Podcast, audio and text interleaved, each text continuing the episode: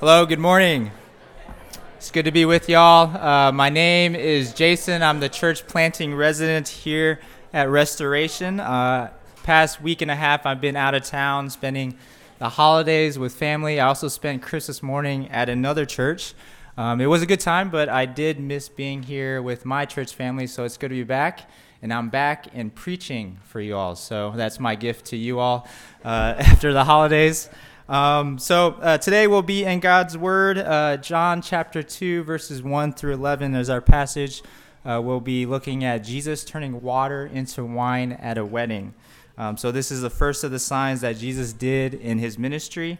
Um, you can find it on page 887, um, or we'll have it on the screen as well, so you can follow along with me. Um, so let's go ahead and pray uh, for our time in God's Word together.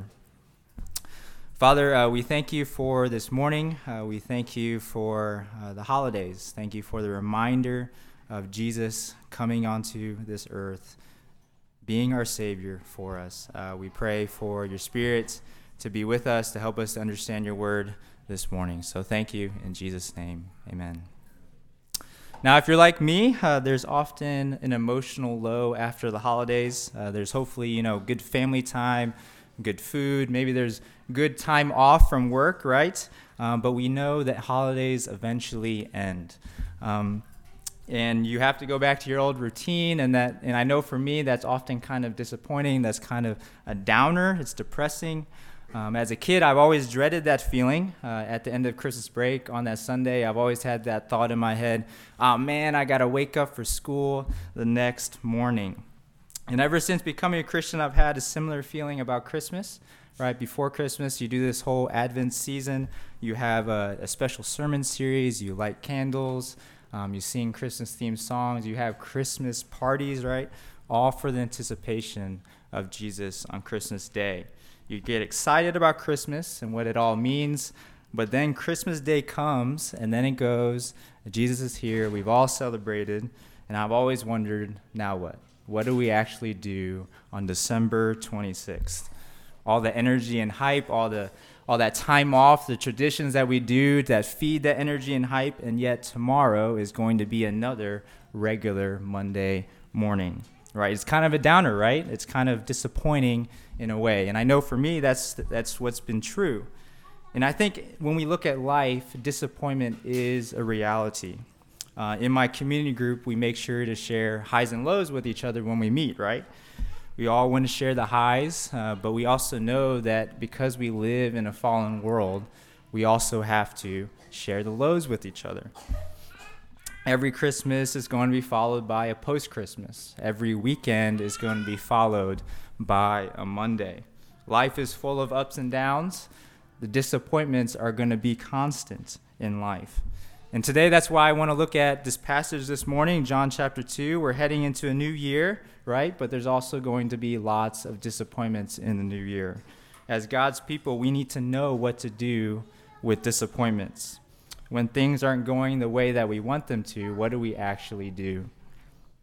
In John chapter 2, we're going to see Mary, the mother of Jesus, experiencing the same thing. She's dealing with the same question and what we're going to see are two types of responses that we can have, that we can make in the face of disappointment. And then we'll also see how Jesus responds to our disappointment as well. So, how we're going to do that is by splitting this passage into two parts. Uh, the first part will be verses 1 through 5, uh, which shows us Mary's two responses to disappointment. And then we'll look at verses 6 through 11, which is Jesus' response to our disappointments. So follow along with me, verses uh, 1 through 5. On the third day, there was a wedding at Cana in Galilee, and the mother of Jesus was there. Jesus also was invited to the wedding with his disciples. Uh, when the wine ran out, the mother of Jesus said to him, They have no wine. And Jesus said to her, Woman, what does this have to do with me? My hour has not yet come. His mother said to the servants, Do whatever he tells you. So, what's going on here, right? What John tells us is that Jesus is at a wedding. And it's not just any wedding, right? Uh, Mary seems to have an important role at this wedding. And it's also a big wedding because Jesus' disciples, the, one that, the ones that he just met in the previous chapter, chapter 1, they're also invited to this wedding. So it's a big wedding in the region of Galilee, um, and Mary has an important role in the festivities. And what happens is something that can happen at any wedding, right? You run out of food and drink, and in this case, it's the wine. And for the bride and groom and Mary, this is a very bad thing. In Jewish culture, this is a very shameful thing. It's social humiliation for Mary. And for the bride and groom, this is actually kind of viewed as like a bad omen uh, for their marriage. And I think this sets the stage for what I think we've all experienced as followers of Jesus when we face disappointment, when we see that social humiliation or just humiliation that comes with from within, when we see that shame coming on, what do we do as Christians, right? What does a good Christian do? Well, you go to Jesus about it, right? And that's what Mary does. In verse 3, we see her first response to her situation she goes to Jesus with her problem and she says something to him that I think that we can all relate to as followers of Jesus. She says to Jesus, "There is no more wine," meaning, "Hey, there's a problem. Can you fix it?" On the surface, this seems like the right response. Um, if you go, to, if you got a problem, you go to Jesus about it, right? That is the correct response. It makes a lot of sense, and I think it makes a lot of sense for Mary because for the last 30 years, she's known that Jesus is someone special. Even before he was born, she was told by God that he was the promised Messiah for the whole world, right? Jesus is here to fix things, Jesus is here to redeem things. All this is true about Jesus, and that's why all of us should go to Jesus about our problems. But in verse 4, Jesus gives us a glimpse of actually what's going on within Mary's heart. He says, Woman, what does this have to do with me? My hour has not yet come. So, in the midst of this disappointment that Mary is experiencing, Jesus actually says no. He says no to his mother. And I think if we're like witnessing that conversation, right, and we're just imagining what is going on, I think we can see the disappointment and how much that would have sucked for Mary. But why does Jesus say no, right? If we pay close attention to Jesus' words, Jesus actually invites us into his perspective. Why does he say no? He's not saying no to Mary's desire to have her situation fixed. He's saying no on her desired timing. Because for Jesus, he actually has a plan, right? He has a ministry to do. He has miracles to do, things to say, things to teach here on earth. And what he's saying to Mary is that actually that's not up to you. You don't determine when my miracles happen, the things that I say. You don't approach to G- you don't approach Jesus as a means to an end. And Jesus makes that point clear to Mary in what he says. The whole plan of salvation to fix all things is not up to any of us. It's not up to Mary. It's not on her timing, right? It's not on our timing. It's on God's timing. And I hear, I think what we see through Mary is something that I believe gets in the way of joy when we experience disappointment. Mary's first response to disappointment is to approach Jesus as a means to an end. And when we do that, we actually can't have a relationship with Jesus. If we approach him as a transaction with our own timing right, Jesus is actually not going to cooperate. And I think for all of us, we can actually relate. You know, I've been there, I'm still there. I actually struggle with this every single day. Even this morning, I'm struggling with that, right? Just because you believe in Jesus doesn't mean that you don't struggle with his timing. God promises many good things, right? For example, one is that he's going to build his church. In Matthew 16, Jesus says, Not even the gates of hell shall prevail against the church. You know, I believe that. I mean, at this church, I'm the church planting resident, right? I mean, I'm staking my life upon that promise. And at and but you know what? I actually do confess to you this morning that I actually struggle with that.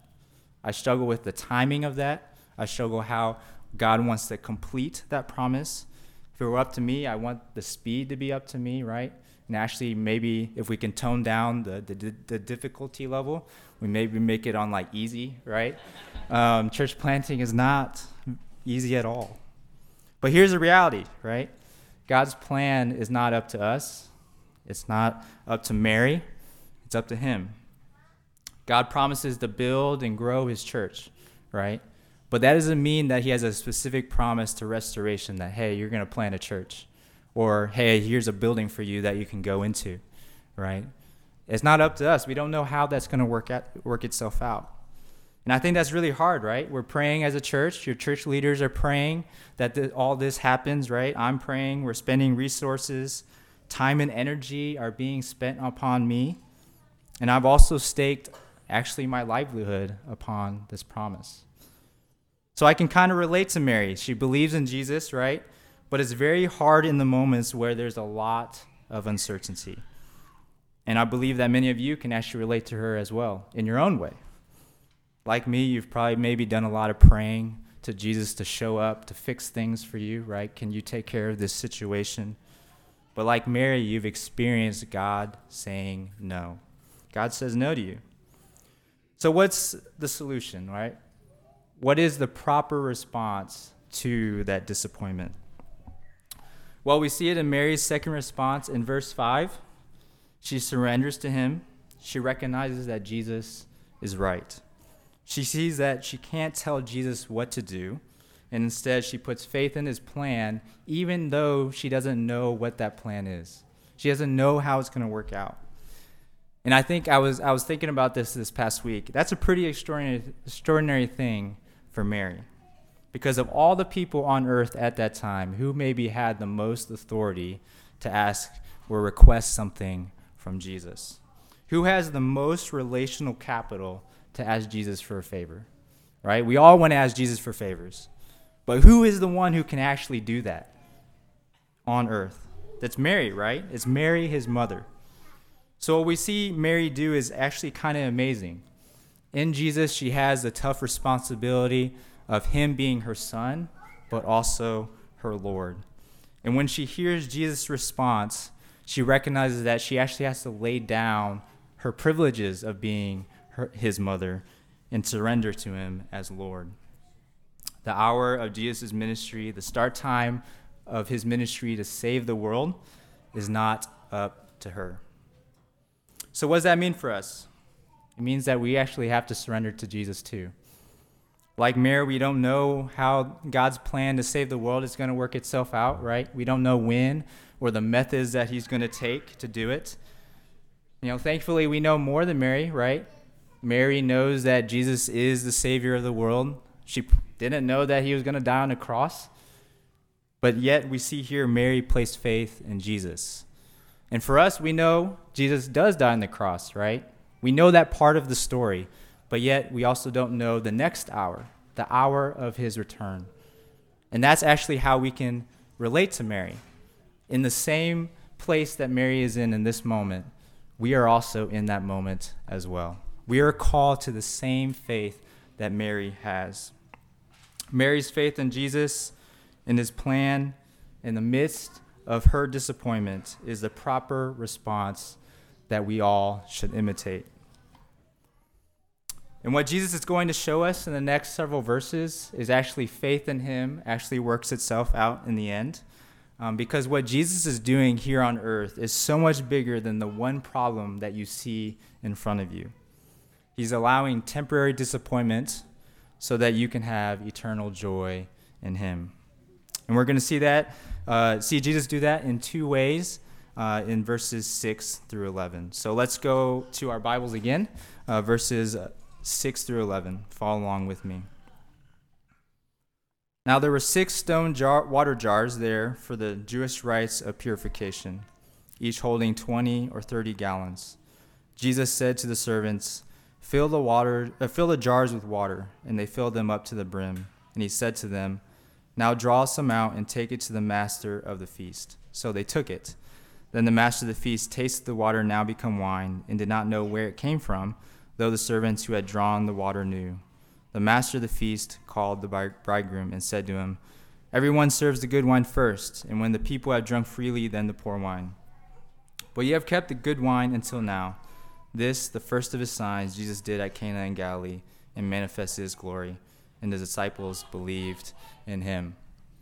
So, in the midst of Mary's disappointment, Jesus actually responds. He doesn't have to, right? The proper response to disappointment is faith. We faith in a plan that you don't know, right? But Jesus, in his mercy and his grace, responds willingly. He responds with a sign, a sign that points to where he's going with his plan. And we get two things with his sign. The first thing that we see with his sign is that he's going to remove the shame and guilt that weighs upon us. And we see that in the purification jars that he uses to turn water into wine. In Jewish culture, the purification jars held water for ceremonial washing. This was water that, uh, that they used to wash the utensils, the dishes, all the hands of the guests at a wedding. They used this water to wash them. It's basically water that touched everything, and it's also a reminder that sin is present, even at a wedding, right? Now, as I say that, you may be uh, seeing where I'm going with this. Uh, the very water that touched everything and everyone, the very water that touches everything because sin touches everything, this is the water that Jesus turns into wine. This wine points to the blood that Jesus will shed on the cross. And what he does on the cross touches everything. It's just not a single moment within history, but it touches every single moment throughout God's story. No longer will endless amounts of ceremonial washing be needed, but the single washing of Jesus' blood. That is what his sign is pointing to. And I think that's a reason for joy. The second thing that Jesus does with this sign is that he shows us that he is better. Jesus is better. So much, so much better that it's actually going to surprise us. And we see that in verse 10. It's when the master of the feast is surprised that the best wine is served after the poor wine. And he's surprised because in Jewish culture, it's actually customary to serve the good wine first. And as the wedding progressed, you serve lesser wine because, you know, guests, they won't notice as much or maybe they won't care as much. Um, maybe, you know, maybe not a good thing. But, um, but that was customary, right? Uh, but what we see here in the story is that the progression is flipped. And that's surprising. And why is that significant? Jesus is, is doing something better than we could ever imagine. You're at this wedding, right? You get to serve this good wine, and it gets better. Now, we don't know how it's going to get better, right? Mary, when she goes and requests something from Jesus, do you think she had in her mind, yeah, definitely turn water into wine? I mean, no, that's not what I'm thinking. And I think it's safe to say that for Mary, Jesus ex- exceeded her expectations when he turns water into wine. So, with Jesus, the best is always yet to come. You may be disappointed now, but Jesus is doing something way better than you could ever imagine later on. So, in Jesus, we have someone different than any other person that we've ever experienced. Uh, Mary caught a glimpse of this at the wedding. Uh, Mary, uh, Jesus takes away the shame and guilt upon our hearts, and he provides abundantly good things, better things. And that's why Jesus is someone we could put our trust in. During the Christmas uh, holidays, I asked my parents a question uh, What would you do if you didn't have to worry about anything in your life? And I asked that because my parents have spent a lot of time worrying in their life about money, about having enough food, clothes, a place to live, things like that. And what they said was actually kind of convicting, made me actually love my parents even more. Um, they said, We like to actually spend more time with you and your brothers. Now, my parents aren't Christians. They aren't trying to share Jesus with me. They aren't, you know, trying to share the gospel with me. But indirectly, they reminded me something about Jesus. Jesus lacks nothing. At this wedding, he creates water, it creates wine out of water. Let's not become desensitized to that, dulled to that. That's a sign. A sign of what? That He's the all sufficient God, that He's doing something better. I think it's easy to become desensitized to this miracle that water turns into wine. What does that mean about Jesus? He is the all sufficient God. And like my parents, God does actually want to love me, right? But unlike my parents, God is not held back by anything that he lacks. The worries of this world occupied my parents, and that was something that I had to learn throughout my childhood. That I can't go to my parents about every single problem that I have. And that they have the ability to fix it. But in Jesus, we actually have someone very different. We have someone who is better. In Jesus, we have someone who is perfectly present, someone who is perfectly sufficient, loving, someone that we can actually go to him with our problems and needs, and that he actually wants to fix them. And what Jesus announces at this wedding is that he's that type of person if only we have the faith to see it. If only we have the faith to see what water tur- turning into wine actually means. We can't just gloss over that. The title of this sermon is Joy in the New Year. And what I've been doing my best to do is point to the faith that points to faith is the reason we can have joy in the new year. Faith in Jesus is the path to joy. It's not the fixing of your problems or the avoidance of your disappointments. There's actually a type of joy that exists in the midst of problems, in the midst of disappointments. And through Mary, we are shown what it is. When you surrender to Jesus, when you trust Him with whatever is on your heart, joy is actually near. Now, I understand faith is hard, right? Disappointments are weighty. Disappointments can kind of blind you, right? Because that's all you can see. Like, how can you believe that Jesus really cares for you when things aren't going your way? But just to end with this, let me show you how amazing Jesus is, how amazing his plan is. And Mary didn't know that. And she and what Jesus does later on in the Gospel of John is quite amazing. Mary is only mentioned two times in the Gospel of John. The first time is here at the beginning in John 2 at this wedding. The other time is at the end. She's mentioned uh, at the time when Jesus is dying on the cross. When Jesus is suffering, John actually records to us some words of what Jesus says to him. And I'm going to paraphrase this, it's not verbatim, but basically what Jesus says to John is take care of my mother. On the cross, Jesus was not thinking about himself. Now, think about that. Jesus experiencing a disappointing situation, a shameful, humiliating situation. And it's easy, we've all been there. Who's it? Who are we thinking about in those situations? I know I'm thinking about myself. I'm like, how am I going to get out of this situation? This is about me. But what does Jesus do? He's thinking about his mother, he's thinking about Mary. At this wedding, Jesus says no, but he does that so he can say yes to Mary at the cross. On the cross, Jesus goes through the most disappointing, shameful, and humiliating end so that you would never have to. And that is the good news of Jesus. Jesus is better, his plan's better. Mary couldn't have thought that out. We can't think out what's going to happen at the end of this time when the hour of Jesus returns is going to surprise us. It's going to be better than anything we could ever imagine. He is the good wine that we can put our trust in no matter the circumstances. And if you do that this year, I think there can be joy on the other side. So let's pray and then let's do communion together. Father, uh, we thank you for this time to hear from your word. Thank you for the faith of Mary. May we have the same faith that Mary had in, in this moment. That we may trust you with our disappointments, when things aren't going our way, when there is things that are blinding us to the truth, may you help us to see the sign.